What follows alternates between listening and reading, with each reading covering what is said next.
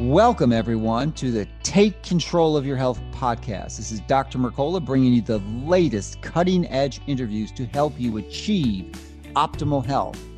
You can receive more information by subscribing to my free daily newsletter at mercola dot com. Thank you so much for listening. So let's get started with this week's latest program to help you and your family take control of your health.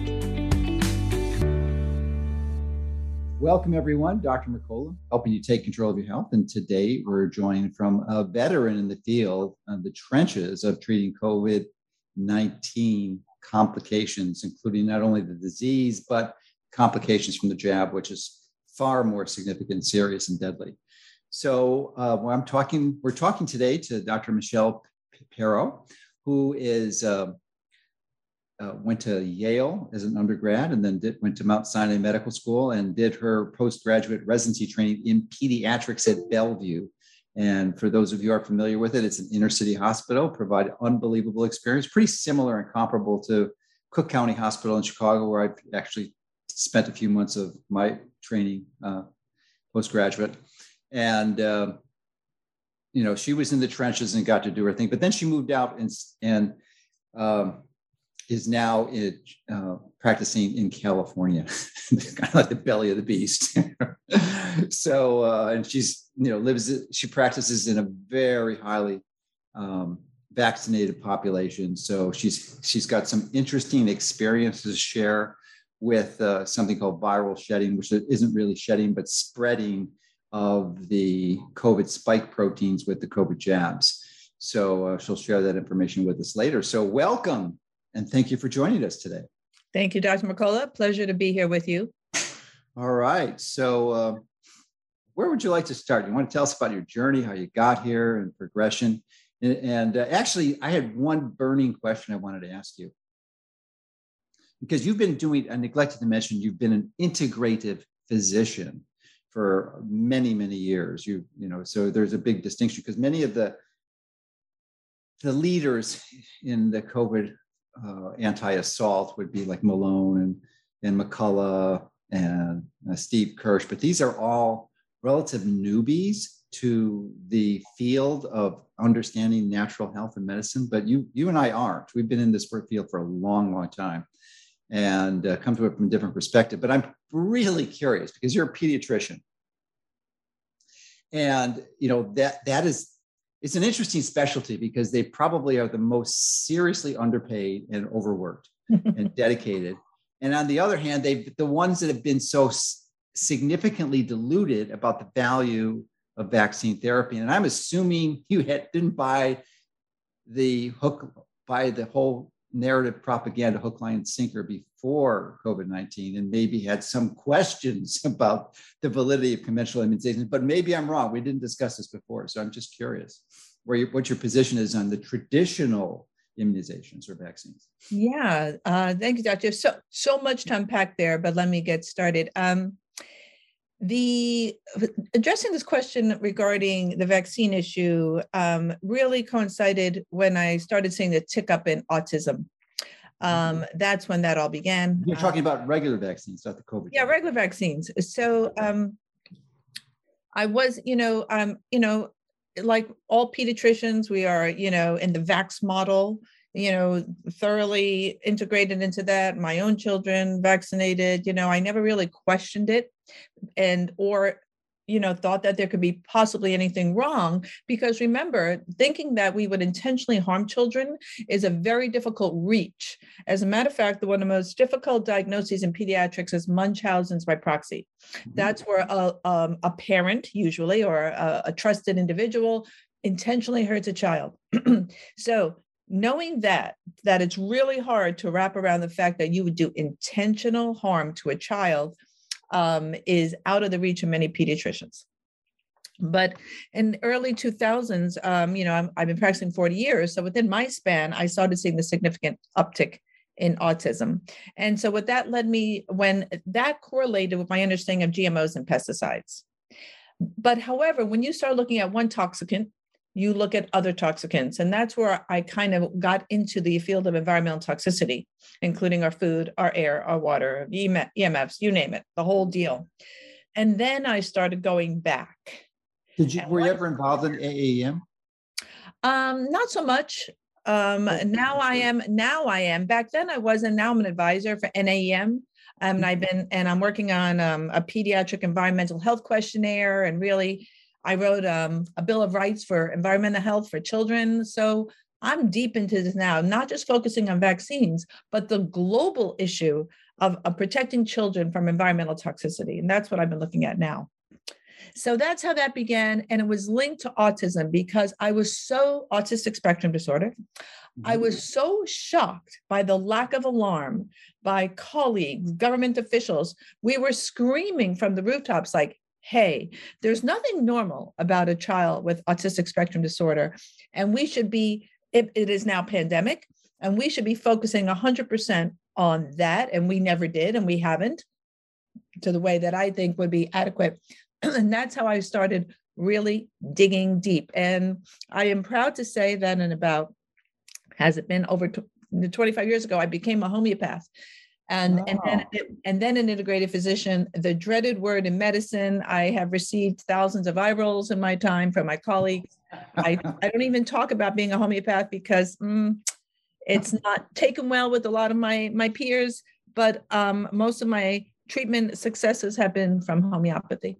So did I lay it out correctly? What does that sound? Yeah, yeah. Like? So I mean, the, the the intention of the question was to discern whether or not you were opposed to most of you know most of the traditional childhood vaccines. It sounds like you were, uh, which is unusual, extraordinarily individual, unusual for a pediatrician. But there are a few of you out there, not many, but a few. So, you know, and it was an evolution. And I think I was primed to this understanding with the G M O movement and everything that helped me understand what's happening now. I've learned from G M Os, pesticides, and what happened there. There are so many parallels. And from treating kids with chronic Lyme, tick-borne infection, I hate both those words. Neither of those words are accurate for what happens to kids. Let's just call it Lyme disease for ease of, um, you know, linguistics. And once I understood that, and the, who the person who taught me that was Doctor David Martin. When I heard Doctor David Martin lay out, you know, and with his perspective about what's happened the past two decades regarding where we're at now, I understood how to lay out the course that we've been on. And when I understand this trajectory, which has really been happening over decades, if you look back over from anywhere from Doctor Reif to Doctor Willy Burgdorfer to others, and we can do the history of medicine. When I understood the historical narrative of how we got here, I was able to piece it better together. Because for me, where we are now was, is like G M O pesticides on steroids, but it's all happened before. So for those of us who've been awake, paying attention, or, or Lyme, we can talk about that, another bioweapon, um, how we got here with the health of our children. So that gave me tremendous historical perspective. I appreciate it. And it gave me a like a diving board to understand how to go forward. Yes, indeed. It's, it's, I think that may be one of the big, biggest benefits from this horrendous experience that we've all gone through the last two years is that it's really opened up a larger, the eyes of a large percentage of the population to recognize that there's some really serious fundamental flaws with the entire vaccine program. It's not just the COVID jab, it's everything that precedes it. So uh, even some, one of the most fundamental ones, uh, Mary Holland with the Children's Health Defense uh, is a co-author of a book that's coming out soon. And they, there's this, actually encourage them to take a section out of this new book uh, and call it the polio fraud, which, you know, most of us, most everyone believes that the vaccines for polio are what's responsible for eliminating polio from our culture, which is a devastating neurological epidemic of paralysis and death in many cases. So, but it turns out it wasn't due at all to the virus. It had nothing to do with the virus. It was just a reaction to what you d- dove deeply into is an environmental toxin, the, the uh, specifically the pesticides like lead arsenic uh, uh, that was used uh, interestingly, for like the first forty years of the twentieth century, and then they transitioned to D D T. And you know what I found fat, most fascinating thing in this book was that the last case of reported polio in the United States was from the back, from the uh, supposedly the natural infection was nineteen seventy-two. And isn't it interesting? That's the year the United States banned D D T. Amazing. Well, you know, um, I saw a video, and for somehow YouTube must have missed it. They must have been asleep. Um, but it was Doctor Maurice Hillebrand, I think his name is, and he worked for Merck. Oh, yeah, Merck. Yeah, he was the head of Merck for a while. And he developed polio vaccines. And he himself has, and he says this himself, he said, you know, um, you know, he developed a, a wide, a wide array of vaccines. And he said, oh, yeah, it looks like the polio vaccines are contaminated with like thirty-six different viral pathogens. Because yeah. the way they developed the polio vaccines, they used these monkeys, and they housed these monkeys yeah. in cages where they all got sick. And these viruses were transmitted, uh, the S V forty, name it, into the mm-hmm. vaccines, because it's not a clean product. Right. So we knew, hearing the the the doctor who who developed the vaccine said, he go, and when they said, well, what's the problem with that? He said, cancer. And I'm thinking, wow, okay. And wow, then you two didn't scrub that one? Geez, they, um, maybe I shouldn't be saying that now. They're going to go back and take it off. But this idea of vaccination contamination was exposed again in twenty seventeen, when they found nano contamination with heavy metals in forty-three of forty-four vaccines in a study out of Italy pre-COVID. And which they vaccine? Which vaccine? forty The only vaccine out of forty-three out of forty-four vaccines tested, like Prevnar, Infrarix, all the so all the regular ones, all of them except Phelogen, a cat vaccine. One out of oh, one out of forty-four contained contamination from uh, metals, organic and inorganic metals, like tungsten, chromium, lead. And these little nanoparticles, because of their size, are inflammatory. Great papers on that. And they cross the blood-brain barrier. And I am sure, without a doubt, that's what's linked to this neuroinflammatory process that we see with kids on the spectrum, rise in A D H D and other neurosensory, neurocognitive issues. Yeah, it's just not the actual concentration of it, but it's the method of administration. I know that was notoriously true for aluminum, which many experts believe is more serious of an issue than mercury was, because it was injected at levels far in excess of what's supposed to be in the body. I mean, there's not supposed to be any aluminum. Aluminum is not beneficial for anything in your body. It should not be there, just like mercury. Well, and you might be interested in learning there, and this was something that really surprised me, because I've been against glyphosate, main ingredient Roundup, and G M Os for a few decades now. I know more about glyphosate than like childhood asthma, which is a little bit scary to me.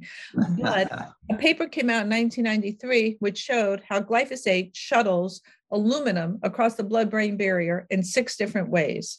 So glyphosate, aluminum are synergistic. Mm-hmm. So, so every, every child in America, globally, is bathed in glyphosate, literally, because we use so much, and that, and now we shuttle it right into the blood, into the brain. So when I, yeah, we've assisted this process, and now we're using nano aluminum in vaccines. I said we, not me, they mm-hmm. are using this nano aluminum in the vaccines, which it doesn't even say it, I believe, on the inserts. And I might be wrong there, but I don't think it says nano aluminum, which allows it to enter the brain more easily. I, I just can't believe that's possible, but that's what I've read. I think yeah, that was on you- the uh, C D C website.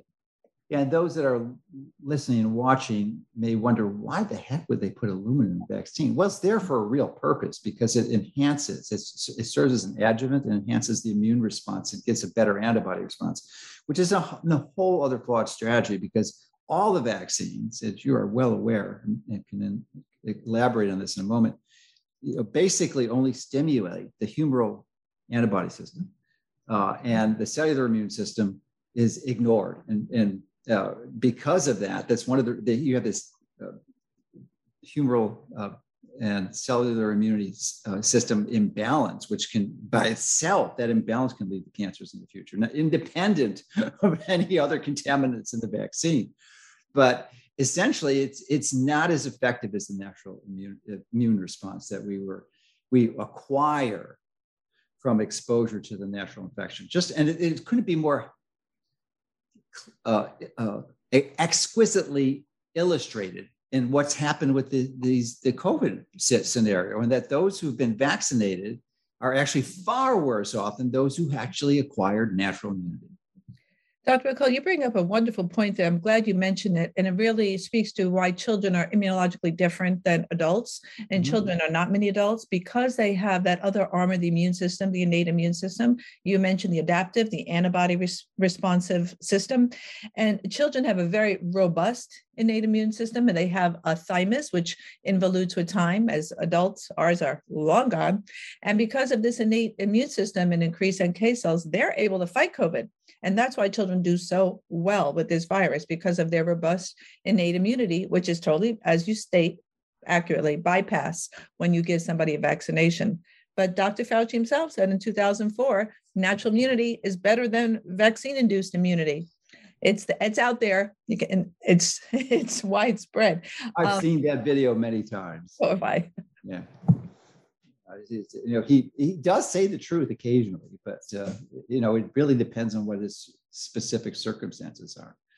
But that's a whole other issue. So I think we can, with that preface, we can probably dive into some of your experience with this m- most recent pandemic. Uh, you're still seeing patients. You're in the trenches, and you've got a lot of exposure to what's happened. So why don't, why don't you take us uh, uh, along a little journey and tell us, share your experiences. You know, and we go back to the beginning of the epidemic. Sure. Um, so, and, and full disclosure, you know, forty years in the field, I was really trying to get to pastures, you know, and do more nonprofit work. I wrote one book, I'm working on a second, uh, creating nonprofits, bigger vision, you know, et cetera, et cetera. And I kind of got yanked. I always, I'm only seeing patients once a week, and which for a clinician, I am a clinician, I'm a proud clinician. That's not a lot, but And I, you know, was asked by individuals, Michelle, can you help us create a protocol for um, before children get this COVID vaccine and in case there are issues afterwards? And I said, no way. I'm not, because we shouldn't be administering them because of the, here in Marin County, as you mentioned, um, highly vaccinated. I, I read stats where ninety-five percent vaccinated, very high rates of vaccination. Oh my gosh, ninety-five percent. Over twelve is very high. I don't have the exact number, but it's very high. Um, uh, t- children over twelve. Um, so, okay. Um, so I reluctantly acquiesced. Why? Because I started seeing injuries right away. Mm-hmm. And so in this very brief time that I'm working clinically, I was amazed how many kids I was seeing who were injured, and that should be surprising in a very in an area that is very affluent, um, and kids have means. Um, we're not in an inner city here in the area I live in, and the care, kids that we care for. Um, the types of reactions I started seeing were first initially neurologic. They're neurologic-based injuries, and those were some of them in the beginning were simple, were simpler but concerning, like tinnitus, which is ringing the ear, and that could be horrific for a kid. I had a musician go to Juilliard. He had this severe acute onset, like um, after the first Pfizer, worse after the second, of this massive tinnitus, not just a little buzz. Um, vertigo, vertigo, vertigo, vertigo, vertigo. I have colleagues who saw Guillain-Barré, Guillain-Barré uh, ascending paralysis. I did not see any uh, Guillain-Barré, but I saw cardiac stuff, uh, myocarditis for sure. And then just abnormal heart rate ex- responses like tachycardia, increased heart rate, might have been not secondary to primary cardiac trauma, but increased catecholamines that increase heart rate. Um, I saw POTS, postural orthostatic tachycardia, something very common in Lyme disease with very difficult to treat. And another couple of weird things I saw were this one child with rhabdomyolysis, where he had massive breakdown of his muscle tissue, At, which is a very rare event in childhood, Rhab, rhabdomyolysis. It's uncommon. And so I was seeing this massive array. And then I started seeing um, people develop symptoms who were unvaccinated. And so, it, including myself, I, I got mm-hmm. spiked. That's what I call it, getting spiked. um, it wasn't my drink. Um, and uh, what it took for me to clear my own spikitis um, or spikopathy. Um, so I, I saw a little bit of, about that. And with the place I saw that in others and kids were teenage girls with menstrual bleeding, mm-hmm. um, heavy bleeding, prolonged bleeding, um, and other menstrual irregularities, mostly with increased bleeding. Um, so that's what I started to see, and colleagues checking in with me. Hey, Michelle, can you help us with? And then now that, now that I'm thinking about it, there was a smattering of rashes, urticaria, hives, and one kid, erythema multiforme, um, another kind of rash, maybe one kid with a blistering rash. So a bizarre host of rashes. So um, this is the kind of stuff we started seeing. And this happened, began happening last June after A C E P, the American Academy, American Committee of Immunization Practice, I believe, said, yep, twelve year olds, you know, can be vaccinated. Doctor Stephanie Seneff wrote a piece uh, for my organization, G M O Science, about that, you know, label pedicide. Um, like, what are we doing? Stop, stop, stop. Myocarditis, rare in children, now not rare. It kept rolling out. We have to, that's another topic we can discuss, is why, despite massive injury, we continue to roll out this vaccine. We can go to the dark place, but, um, and once again, we as clinicians, they bring out a technology, gene edited therapies, either in our food or we inject them, a host of health trauma re- results. And now we have to sort it out, how we fix it with tools not in the traditional toolbox. That's what we're faced with. Yes, indeed. So I'm curious some of the strategies you use specifically to address these. Uh, and also curious about the rhabdomyolysis. How old was the patient that you had when? He was like, I think it was a sixteen year old boy, biker. And he was saying, oh, I'm a mountain biker. And this likely happened from, you know, mountain biking. No, kids don't get rhabdo from mountain biking. No. That's it. He was he he wasn't didn't have this massive insult, massive muscular trauma. I think in forty years, and I'm a pediatric emergency physician, so Metropolitan Hospital, Oakland Children's, et cetera, et cetera. I think I've seen one case of rhabdo in forty years of rhabdomyolysis in forty years of practice. Um, it was pretty shocking. So it was interesting for me because there was a local patient. A local to the state of Florida, it was on the other coast, but a young woman who's twenty-one years old was going to have her both of her legs amputated. And I thought for sure it was due to clots. So I wound up getting a hold of her dad and was trying to be of some assistance to him. And it turns out it was rhabdo. So, you know, I, it's interesting. I think we can use this as an illustrative example because as, as I understand it, it's an autoimmune disease and it's really, really tough to turn around. So I'm wondering how you approached it. Yeah, that kid, well, interestingly, the family waited a while before they came in with this. I'm not really sure why. Um, so we kind of saw him a couple of weeks after. And even then, his uh, markers were off the charts for rhabdo, um, his creatine kinase. Um, it was like in the three thousands. It was um, so um, what I did was I offered um, spike binding protein. The family refused that. They didn't, they didn't want spike. Uh, spike? spike. Binding protein. I have never heard of that. What is that? So um, using spike binders like ivermectin, hydroxychloroquine. Oh, okay. It's, you're calling it a protein, but it's a spike binding. It's a, it's a spike. So it's um this right to bind the spike. So it doesn't. It's not really a protein. It's a it's a, a supplement of sorts or a therapy. Spike binding therapy. S B T. The spike binding protein therapy. Well, spike binding therapy, or I, or I call it with the families despiking. Okay. So, you know, if we're, if you're making spike, you know, more spike, bind spike. Um, even though kids don't have a lot of H two receptors, those spikes are everywhere. And they're, they're, they're, they're you know, in mice, we show they cross the blood-brain barrier, they're, they're disseminated, and then they tend to focus in your area of weakness. You know, that's where they seem to like, well, then they go in fat-loving tissues, they go in the ovaries, they go, seem to go everywhere. They're everywhere. So, binding the spike, um, that's one that's one aspect. And there are different things you can do, both pharmaceutical and non-pharmaceutical. Um, decreasing inflammation, especially I L six. You want to use a lot of immunomodulating, immunomodulators. Um, and a lot of supplements can do that. Well, well, well, you're, so rather than just name the categories of strategies, you can probably identify the specific interventions used because there's yeah. not that many. So we can no, just consolidate no, them together. So my favorite is ivermectin for the spike. Um, and, uh, you know, I was using kids twelve milligrams initially once a day. I went to up to twelve milligrams twice a day. Yeah, with Omicron, did you increase the dose? Um, a two, I went up for Omicron uh, to, depends on the size of the kid, to twelve milligrams twice a day. And for bigger kids, eighteen milligrams twice a day. Um, didn't I didn't see any toxicity with ivermectin. I, it's, I've used ivermectin before with kids and parasites and stuff, never had any problem with ivermectin.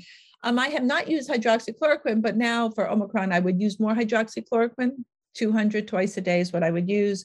I use a lot of uh, quercetin and zinc um, together. I like quercetin, zinc, quercetin, about five hundred twice a day. I'm talking about a teenage kid, because mm-hmm. as you know, in a younger kid, mm-hmm. you would mind, you change it. Zinc anywhere from twenty-five to fifty milligrams a day. And a teenage boy who he was like an adult weight, one hundred thirty pounds. And then, so that's how, if you think about the now, vaccine, we, now why don't you, you, and you're one of the astute physicians who understands the dangers of excessive zinc. So fifty milligrams is a pretty high dose. And I know you, I'm absolutely certain you're aware of the connection with zinc and copper. So why don't you elaborate on that? Yeah, so I only do the high dose for a few days, three days. Okay, and then good. Because a lot of people don't get that. They were fifty milligrams, think I should be on fifty milligrams the rest of my life. No, no, three days. I do fifty and then I drop down to twenty-five. And then once they're better, take them off the zinc. Mm-hmm. I don't, you know, boys need more zinc um, than girls. So for girls, I would not give higher than twenty-five. A teenage boy in puberty, I would give fifty, but then drop it back because you're absolutely right. The zinc is in, in balance with copper and you don't want to drive copper down. Right. Um, because of that balance. And you need copper for so many liver enzyme. Um, it's a metalloenzyme. You got to keep that copper ratio in balance. It's true. I don't like over supplementing with anything. I'm really careful, you know, with green pharmacy. You know, you have to give therapeutic doses, but then you have to cut it back mm-hmm. once you reach the desired effect. So that's why the, the best thing pediatricians can do, or integrative physicians, I should say, because I don't think a lot of pediatricians are doing what I'm doing. We're talking a tiny fraction of one percent. That's for um, sure.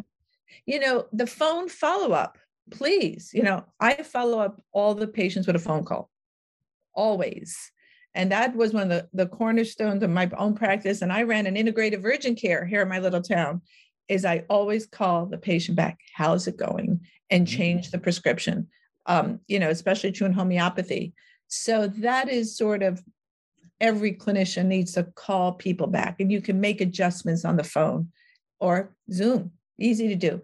So when I look at injury from vaccine, we have to consider that the vaccine has four components to five, five components to deal with. You have to deal with the spike aspect. You have to deal with the PEG aspect. You have to deal with the nanolipid, highly inflammatory aspect. You have to deal with the graphene oxide, or what I call special sauce. You don't know what other little special things. And then you have to offset nanotoxicity. Mm-hmm. So when I treat, I'm looking at these five components to understand, because they all can be modulated in different ways. So that's why we have to use um, an entire menu of things when treating um, a vaccine reaction from COVID vaccine specifically. Interesting. So I definitely want to go into more of the approaches and some of the strategies you're using, but I'm particularly curious. I didn't realize you were in Marin County. And if I'm not mistaken, Marin County was largely uh, highly opposed to California's uh, legislation that was passed a few years back at removing the philosophical exemption. I mean, California used to be great. You know, you'd say, I don't want it, and you didn't have to get a vaccine. But they, this, this Marin County, for those who aren't aware, but it's, it's basically on Silicon Valley, and it's highly educated, very affluent families and, and mothers who were strongly opposed. It was the vast majority, I believe. And they were characterized in the mainstream media as just wacky. Didn't understand what was going on. And yet they were some of the smartest ones out there. So I'm wondering if you confirm what my memory is correct on that. And I'm just curious as to how this stalwart group of families and mothers who were opposed to the removal of philosophical exemption transitioned into adopting and accepting this COVID vaccine at a ninety-five percent rate. It's just extraordinary. So yeah, a couple of things. Um, it's, it's a big, I'll try to make this brief because we could be here for a few hours. Doctor McCullough, um, I call it getting panned. Um, oh, we, Senator Panned. We got panned. Uh, pediatrician, you know, pediatrician gone senator. Um, I don't think he actually ever sees a child, or maybe he, had, maybe he has one. I don't know. Um, so um, okay, what happened to those moms? You're right. There was a very large vocal group of, of mostly women, but not all. And I, and I must say still in healthcare with children, it is, they are women we're seeing. Um, and I, even when I wrote my book, I don't think we saw one dad in the entire practice. Dads, wake up dads. But anyway, yes, this, this was driven largely by women. Um, and um, they, and many of them came from Iran, and you're right, painted as this hysterical group of people, hysteria, you know, uterus. Um, but these women are some of the smartest women, ex-C E Os of companies, yeah. you know, executives, lawyers, uh, you know, my heavy hitting smart gals. Um, we lost with the P A N thing, um, we, you know, removing religious exemptions. Um, and now we're facing a similar thing. I think as I've watched Doctor Desmet over and over, he's one of my go-to, Doctor Desmet from, from Belgium, mm-hmm. about the uh, mass hypnosis, mass formation. I, I don't like the word psychosis in there because of what psychosis, you yeah, know. Neither does he. Then it, you know, denotes. But I think some of the, you know, what it says and what he says is some really educated uh, folks, um, high professional careers have bought into protect the children concept that we have to protect our kids from this. They also bought into protecting others, that children are somehow little vectors and we have to protect others, adults, elderly, grandma. Our own public health physician here, when promoting the vaccine on a forum that I would w- watch last week, said, yes, and you will protect grandma if you vaccinate children, which is immoral to vaccinate a child when their risk is way greater than their benefit. That's just immoral, unethical, unconscionable, by the way. Um, I just can't even wrap around that. Uh, so I struggled with that stuff. But when you look at who supports Senator Pan, you know, he got one point five million dollars. He's coming hard with legislation right now to force every kid in California to get vaccinations. But the one that's up on Thursday here in our state is that twelve and up will be able to give permission for their own to receive a vaccine, removing the parent-child relationship. That's being looked at in Sacramento this Thursday. And when I looked at who donated money to San, Doctor Pan, one of them was the teachers union. And I said, well, that's interesting. And I do believe, and this is an, and this is my belief now, not this is my own speculation, that teachers want to protect themselves from children from getting COVID. And so they're vaccinating kids to protect themselves. Now, I would not find that to be hard stretch to believe here, Marin. You know, I call it Mirin sometimes, that we need to protect, we have to protect the adults, this affluent Silicon Valley North adults from these little, you know, vectors running around, because that can only be one of the reasons why the parents have bought into it. The other reason why parents have told me why they went for it, even though they opposed it, is their kids could not be entered into society.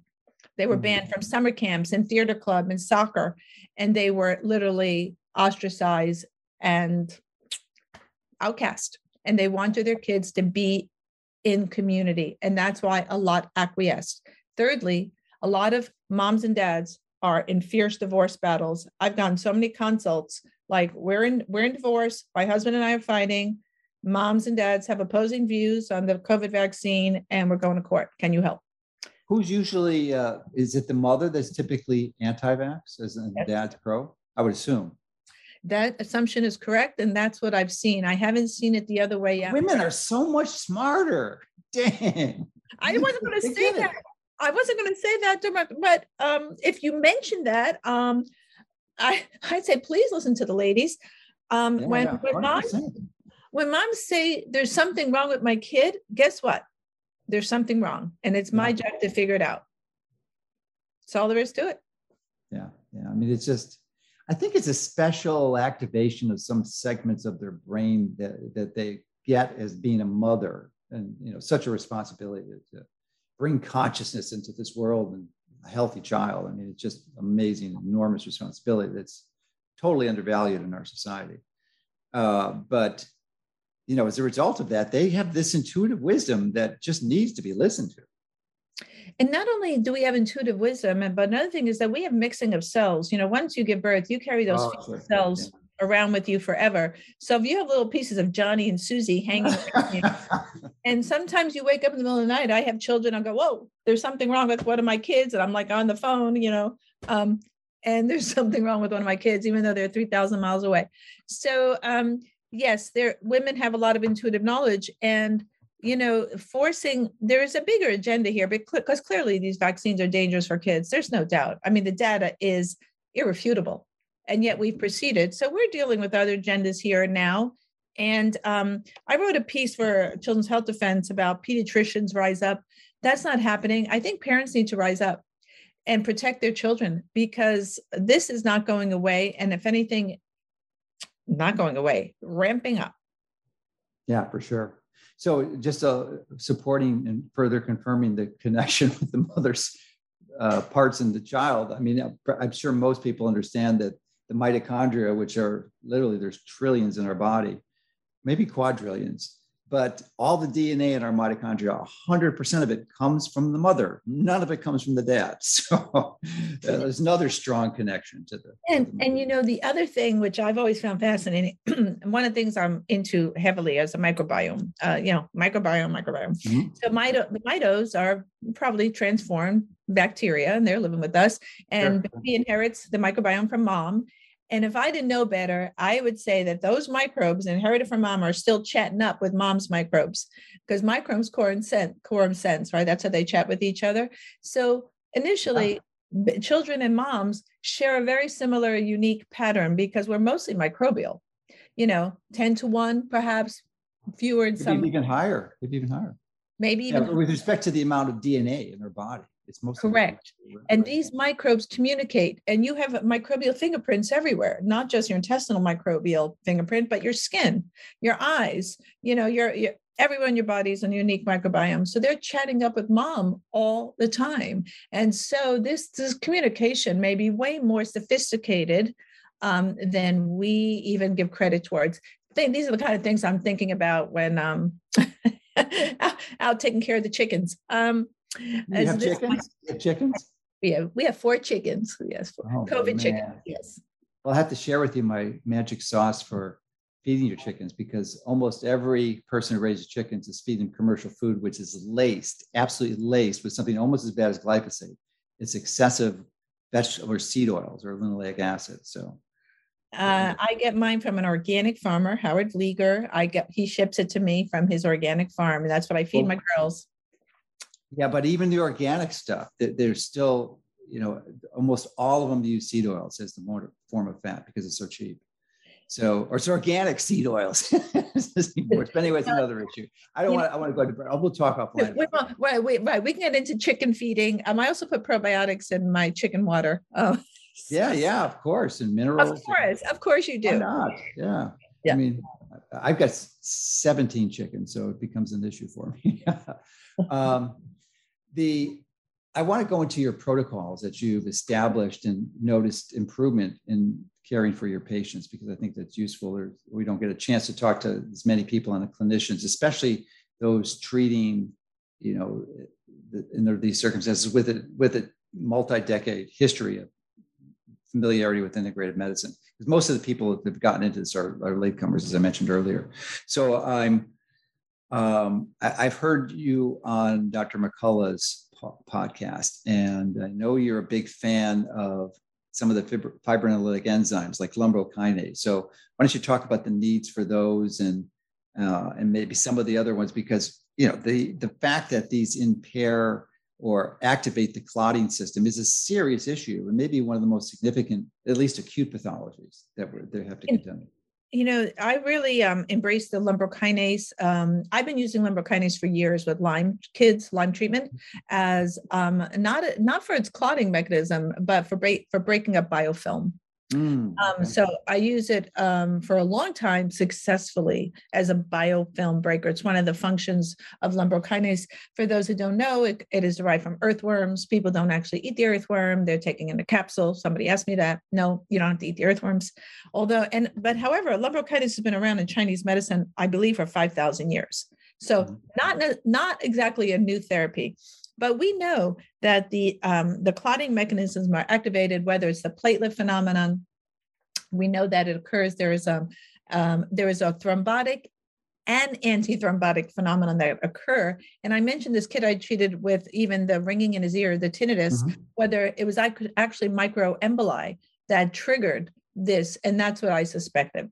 So I started, I've been using lumbrokinase. I prefer lumbrokinase to nattokinase myself, which is made from soybean, because I don't know if the soybeans are G M O, um, because it has- you know, there, There's another reason, for at least with respect to this fibrinolytic, fibrinolytic activity, lumbrokinase is three hundred times more potent than nattokinase. No, actually, I'm sorry, it's only thirty times. It's three hundred times more potent than serapeptidase. Serapeptase, serapeptase. So I've used serapeptase early days of Lyme treatment as a biofilm buster. But so I started bringing in lumbrokinase. I've also used lumbrokinase, the, where I got most experience with it years ago, was in treating people um, with cavitations, oral cavitations. And that's how I started, because when people have a lot of oral cavitations, they're not perfusing their jaw because of the anatomy. And when I gave them lumbrokinase, they had increased perfusion mm. of areas of stagnation. How'd, that's you, docu- what, how'd you document that? Um, a clinical improvement. Oh, clinical improvement. Okay. So and, you do a scan to show it. Or... Well, you can, but you have to do these digital C Ts, yeah, which yeah. I don't like, because then you're, you know, even though it's a small dose of radiation, I try to avoid frequent these digital scans. But also you can look at, let's say, this is how I started with the with patients with um, the cavitations, their D dimers are up. Mm. And so you have to, a couple of things that aren't looked at in traditional mainstream medicine are ones, people coagulation status prior, like do they have genetic S N Ps? So they have a factor five Leiden or prothrombin two A or other genetic S N Ps that predispose them to hypercoagulation. Mm. Then you look for areas that are under hyper, under, under perfused, like the jaw, for example. And we know that anaerobics or hypooxygenation is part of the pathologic process. So when I started looking back historically how I use lumbro, I said, and then when I saw the massive clotting issues coming out from the vaccine, and c- coupled with the fact that in June, last June, they released a new drug for strokes in children. Mm. And I'm thinking, oh, they're preparing for the tsunami of clotting issues that are, ba- are about to befall children. Strokes are not normal in children. Please do not normalize strokes, heart disease. That's what they're, that's what they're seeking to do. I And I saw that paper, and I, I had like a cold sweat, Doctor Mercola. So that so I've had experience with lumbrokinase and other disorders. I, I don't want to over um, exaggerate how much I've used it. I've only used it a few times in some kids, but I got spiked. I developed vertigo from a friend recently vaccinated, and I myself took it with great success. I treated myself for spike proteinitis. Um, so I do lumbro, and I've had great success with that um, across the board. Yeah, just at one point for those who are interested, it's a, to get the maximum benefit, you have to take it on an empty stomach. Otherwise, it's going to digest the protein in your food, which is not the intention. So it's an hour before or two hours after a meal. Thank you for that point. You won't use it as an enzyme, right, to break down. If you want to use it as a digestive enzyme, well, I guess you could do that. It's an expensive right? digestive enzyme. It's expensive therapy, but yes, away all enzyme therapy. If you're looking to for the clotting aspect, yeah. away from meals. You're yeah, a lot of, I mean, you and I are both familiar with it, but a lot of people watching this may not be. So I hate, to see, I hate to see them do the right thing and then not implement it properly, because the devil's in the details, right? Well, there are supplements, and then there's timing of supplements, mm-hmm. because not all supplements, you, you have to know, I, I just posted this article on Facebook, you know, uh, well, you know, when to time supplements. Um, and I think it was from the Epic Times that I got that article. I said, this is great, because it really was a nice little review on the timing. It's not just what you take, it's when you take it and with what you take it. Like ivermectin is more effective taken with a fatty meal. Mm-hmm. So it improves the absorption of ivermectin. So I, I'll tell parents how to do that. You know, take it with a, a meal or away from food. You're absolutely correct. So on the lumbrokinase, were there other strategies used for your spikeitis, exposure to the spike protein from a friend who was who was jabbed? Um, uh, and how long did it take you to recover? So I speak my own personal experience, because um, I, I developed immediate vertigo, like almost immediately after being a friend who had just gotten a booster, and I didn't know it. Um, I would have avoided her like the plague if I had known I didn't know, and we were together. And I said, I got hit like, I said, uh-oh. I knew this was nothing normal. I could tell immediately. So I started myself on ivermectin. I took um, pine needle tea leaf, and I can talk about that. I did a lot of curcumin. Well, I treated all those different aspects. The N A C, I took the uh, zinc quercetin, I took the lumbrokinase, and I think uh, lots of N A C. And I think I took some zeolite also, and I could talk about that. And then I do other things. I'm very focused on food as medicine, garlic and ginger, lots of turmeric, curcumin. I do tons of curcumin um, with black pepper and fat, of course. And I took homeopathics. Yeah. So I did a very complicated regime myself. Because why? Because I knew what happened to me. Um, you know, I'm an experienced clinician. And also, I didn't trust the etiology of the derivation of this virus and this spike b- being a bioweapon, and having experience treating Lyme, which is a bioweapon. So having seen the um, results of bioweapon medicine, when they become, you know, pathogenic vectors, you know, we, what we've been um, having, I haven't had experience with that. I really didn't want this to settle in my body. Okay, yeah. So uh, two two points on that. I'm wondering, it sounds like you're not integrating nebulized hydrogen peroxide therapy into the protocol. Well, and, I am. Actually, oh, I am. Oh, you just didn't mention it. Okay. Okay. Well, um, so I read Doctor Levy's book. Um, Doctor Levy is great, and Thomas Levy on um, uh, his book says it all, how to do. I'm a big fan of uh, nebulized hydrogen peroxide, the three percent solution. I dilute it one to one with saline and get, you know, parents get these little handheld mesh nebulizers. I think they're about twenty-five bucks. You can buy them. And I have them do that as well.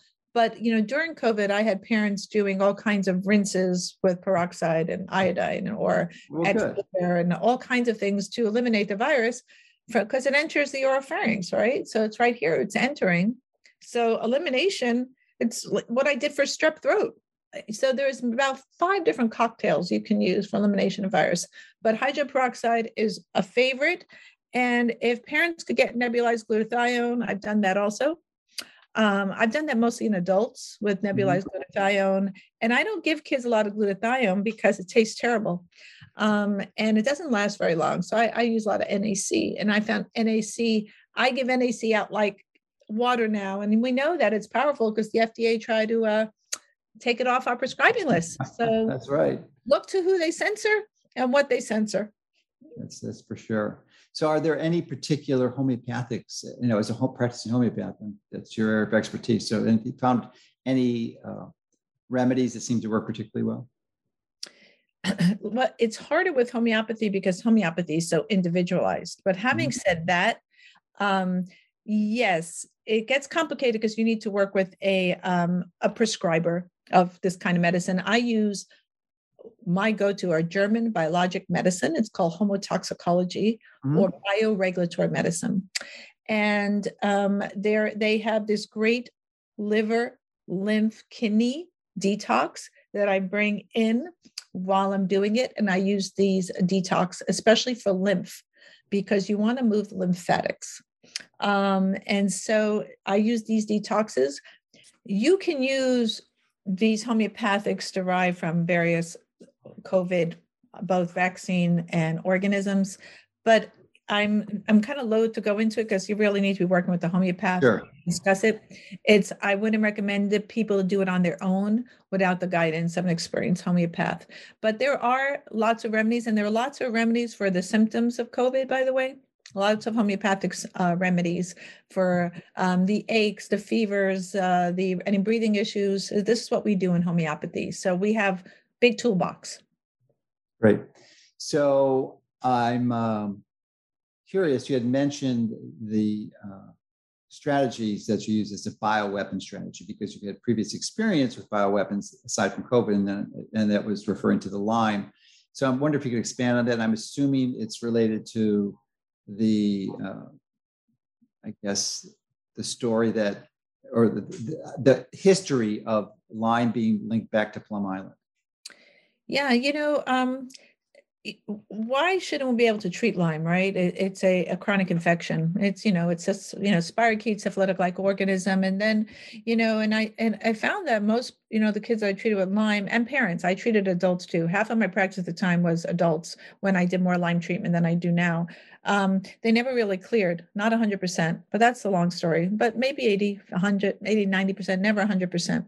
And also parts of their immune system got knocked out, which I find that there are similarities with COVID, you know, that there was a distinct part. They became, they look a lot like H I V patients, many of the patients with chronic tick-borne infection.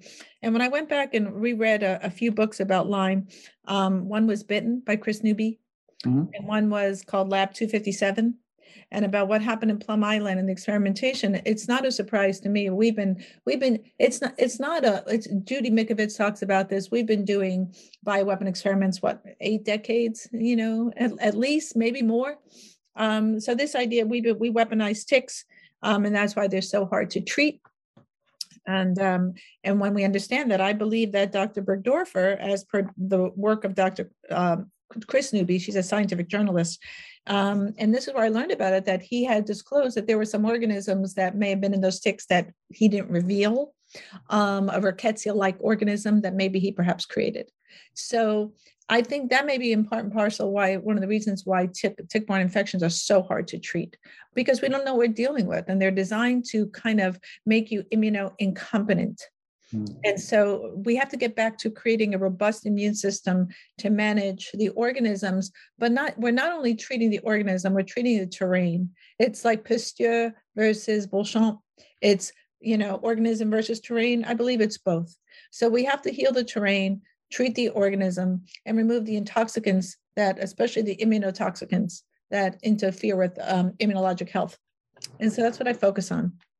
So I, I was happy to hear of your fondness for Doctor Levy's uh, book and oxidative therapies. I'm wondering if you've used other oxidative therapies for the treatment of Lyme, specifically ozone.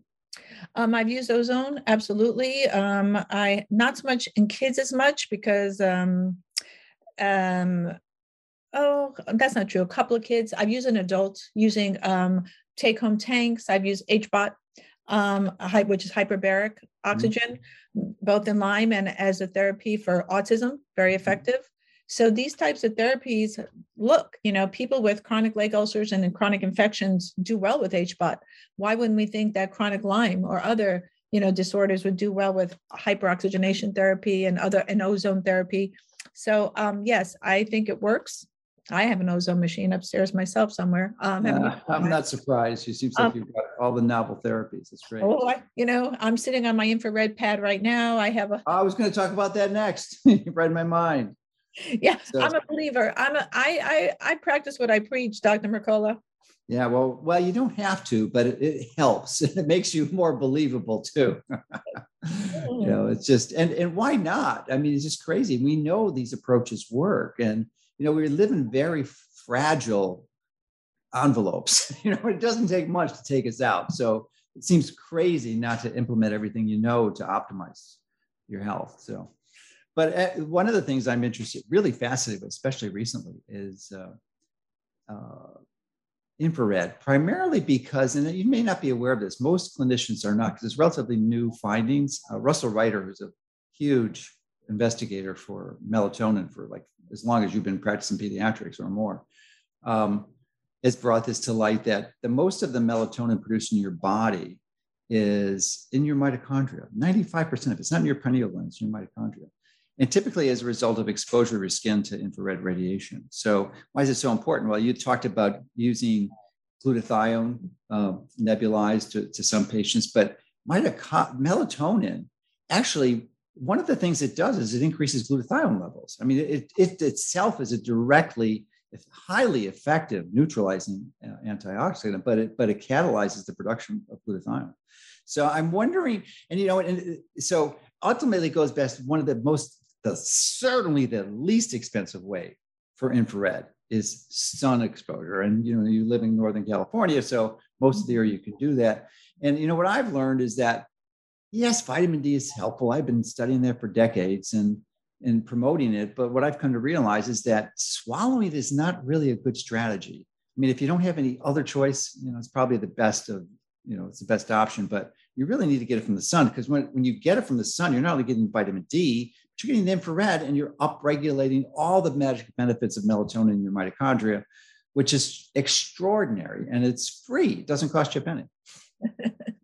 I'm a, I agree. You know, it's like taking a supplement over eating the food. I mean, it's not the same. I also recommend sun exposure um, for kids, you know, to stop the sunblock, or, you know, when, when kids start to burn, let, let's, can we employ a modicum of common sense? Yes. Vitamin D exposure. Hap- there's more than just taking a vitamin D two, uh, uh, you know, supplement. Um, and also you need to make sure you take the right vitamin D, and make sure you take it with K two, because you'll increase your calcium. It's not all benign, but there was a little trick I've learned because I take care of children.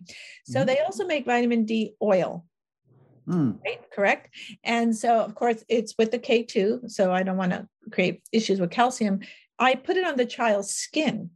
Mm. Because remember, your skin is a great absorptive surface. So when I want to avoid Um, going through first pass digestion, I'll apply things in children topically, mm-hmm. especially homeopathy works great topically. And also yeah. um, a lot of the liposomals work great topically, especially if you put it on an oil base on the child's skin. Yeah, it's a good strategy. I mean, that's the way we get vitamin D anyway. Typically it's through the skin. We, typically with U V B activating uh, seven-deoxycholesterol to convert it to vitamin D. But yeah, it's a good strategy. So, um, I'm glad you're a fan of that. And it's, you know, it just, it seems that's one of the primary reasons, factors that contribute to our sort of epidemic of chronic illness. And you mentioned the caution about sunburn, but it seems to me there's pretty strong evidence that most of the sunburn, yes, it's, it's activated by excessive sun exposure, but if you had the excessive sun exposure and you didn't have a diet high in seed oils, high linoleic acid, maybe twenty percent of the fat in your body, linoleic acid, then you wouldn't have anything to oxidize in your skin to cause the burn or the cancer. Mm-hmm. So you're really a very low, virtually zero seed oil diet and low linoleic acid in general is probably one of the best ways to prevent sunburn and, and prevent chronic degenerative diseases, including heart disease and cancer. And upping your ascorbic acid also, um, you know, not enough ascorbic acid in kids' diets. Um, I recommend that too to offset burning um, as well. Yeah, but you got you got to be careful with ascorbic acid as a supplement, it's because it's obviously it's a synthetic chemical, and you know, it's I think it has great value in treating acutely, especially in things like COVID. You know, in, in septic shock. I mean, geez, it could save so many people's lives. But chronically, I think you're much better off taking whole food vitamin C. Because uh, it's it's not going to de- the primary reason is not going to deplete copper, whereas ascorbic acid could. It's just like a it, it's it's more like a drug than it is a, a vitamin. I think you really need to get it. And the best, my favorite, I've got it. You I don't know. You could probably grow them in California. It's this tree called Barbados tree, which is acerola cherries. Mm-hmm. And today, as I spoke, we just harvested our first gallon of acerola cherries, which is like ah. Oh, it's like for eight months of the year we get them. And I just got my, I had a half a gallon this morning. I probably got like over ten grams of vitamin C. Well, you know, this goes back to this food is medicine concept. Okay. So yeah. I know we're kind of all over the place here, but no, no, it's important. That's what it is. I mean, this is a whole, this is, and you know, I, I would have to do a plug here, a shameless plug for a new nonprofit that I'm forming with a group of folks, really smart folks called Regeneration Health International. Mm-hmm. We're part of sister organization of Regeneration International, uh, veteran. I think, I think that's, is that with Ronnie Cummins? Yes. Um, yeah, yeah. We help, we help form that. That is, um, that is a brilliant organization focused on regenerative agriculture, but we're oh, yeah. creating the health aspect of it focused on food as medicine. And Andre Liu will be contributing and Stephanie Seneff will be contributing, and I'll be doing a lot of it as well. And now we're trying to give people, eaters, parents, the way back, you know, to get off the defensive anti-narrative, which I've never been a fan of, back to supporting positive, forward-thinking solutions on how we do this. And the first step back is food is medicine. We have mm-hmm. to get these techno foods, industrialized food-like products out of our diets, give children real organic foods and herbs. Please do not negate the herb closet that you can grow on your windowsill in any apartment, easy to grow herbs. And that's what we have to get back to. And there's this movement that going back to the food movement um, the slow food movement. And this is sort of what we're promoting, what I've been working on, uh, farm to table, farm to clinic, farm to hospital, farm to family. That this is where our medicine chest is. So I don't want to give any supplement if a family's not eating organic, nutrient dense, whole food, plant enriched diet, period. Well, and, and just modify that by uh, seed, seed oil free diet, obviously. And seed oil free, you know. Yeah. And, you know, it is soaking raw, raw nuts are just full of nutrients, assuming kids can tolerate them. And I don't see a kid these days that doesn't have evidence of chronic gut inflammation, leaky gut, and dysbiosis, imbalanced microbiome. Almost all the kids have it now. They're all upregulated.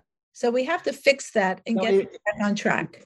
Yeah, you know, it would be interesting to get your take on this, because it seems like they... they are destroying future generations. And I think they've been a very, I, I suspect it's been planned. This isn't an accident. This isn't an artifact of greedy behavior. This is intentional.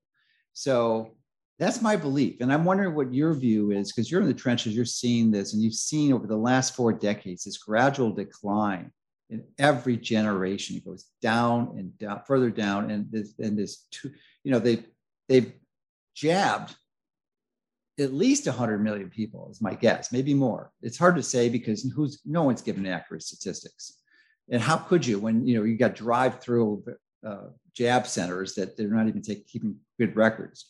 So, what what's your impression of this? Is, is what what is happening to the health? I mean, I mean, I mean, if you, you just look as a biomarker, the rate of autism. You know, when you and I first started practicing, it was one in ten thousand. One in ten thousand. Now it's like one in thirty. So, and that's and it's, that's just a mark for of the, the a massive decline we've seen in the health of all these generations since you and I've been practicing. What, what's your take?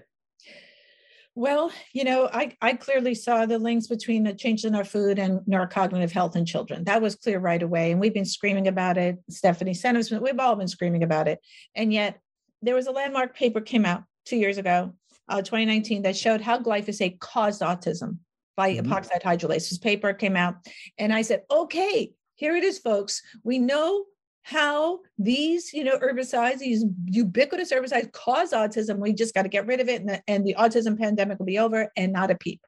So I unfortunately believe also that this is um, a pandemic, and that we, um, children are just pawns to be sacrificed as well. They don't have much value in our American society. I felt that for a long time now, that children are not valued. And I do believe that, unfortunately. And that is why I wrote last year, the environmental uh, Children's Environmental Health Bill of Rights. I feel that our children are under assault. And whether you want to postulate Um, W E F, uh, greed, uh, technocracy takeover, whatever positions you want to, you know, postulate. Um, I could probably wrap around most of them. Is um, I believe that children are assaulted via food, organic, lack thereof, organics, air, in unclean water, subjugated to medical therapies, electronic waste, um, and this is what. And this is has to be a global organization to protect our children. Our kids are sick. We can document it. Chronic disease is rampant. You know, and I wrote the book. It was one in uh, oh, about fifty-four percent of kids. I think it's like sixty-three percent of children now have a chronic disease. If that doesn't shock people, then nothing will. And then I have to concur with you, Doctor McCullough, that we are not giving a rat's tushy about the welfare of our children. Yeah. Which is sad because it's so obvious. I mean, that's the future of the world is the kids. And that's why we, we this is such a devastating course that we've taken. Uh, I mean, that we collectively, obviously not you and I, but, you know, the world seems to have adopted. So uh, what is, we're getting close to the end. So uh, what, what are your recommendations to counter this course of events? And how can we make a difference? Thank you. Po- I, I, I'm so Doctor Doom and Gloom on this interview, but clearly I am a positive kind of a gal, solutions-based, even though I'm not sure that's what it sounded like. But I, Um, how we move forward. Recognition of the problem is step one. Step two is parents have to remove the patriarchy, matriarchy systems that have, you know, taken over their families and regain their own control of their own families. Um, and so promoting that, and that begins with what we discussed: food is medicine, home cooking, getting back to those basics, teaching people how to grow food, seed acquisition, all that. Absolutely. Teaching people how to use, dare I say, homeopathy at home. Homeopathy is a great tool. It's affordable. It's effective. Kids like it. They're sugar pills. Let's get real, folks. So we give people toolboxes on how to care for their own health and get them out of this, um, uh, gosh, infantilized system where people feel they have to run to the physician for every bruise, cut, and boo-boo. You know, quick, call the pediatrician. Not so. We have parents have lost that ability, and we have to regain it. We had it. We get it back. You think about when we were kids, how often did you go to the doctor? Like once? I think I went once, you know, as a child. I mean, our parents had, you know, some knowledge. So we do that. Um, and also that um, I am also the belief now, and I say this very gingerly, is to create paradigm systems and parallel structures. And I didn't invent that. That was from Doctor Desmond. And so we keep up our persistence in what we're doing. People like you, Doctor McCullough, super courageous, speaking the truth. You're so well-read. I read all your stuff. Um, that we keep speaking our truth in a way that is science-based. Everything I've said today, when it's science-based, I say it. And when it's anecdote and from my patient experience, I'll say that. So we keep, when I talk about the lumbrokinase, so much of that is anecdotal from, from my clinical experience. We keep bringing our truth forward, and we, we're consistent. We network in large groups, we stay unified, and we head to the truth. Because I, I do believe, here's my idealistic pediatrician self, that truth prevails. And so I am heading to the light.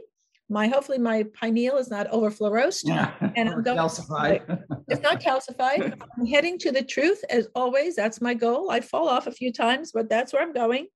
And, and, and invite the community to come along, and that we can be better and we can create better.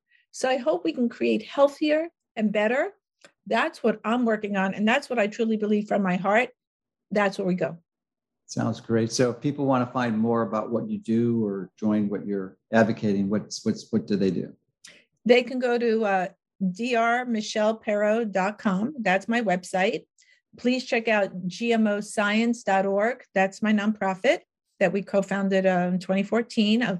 I'm still on the G M O Science gene editing bandwagon. I'll be on that till I become compost.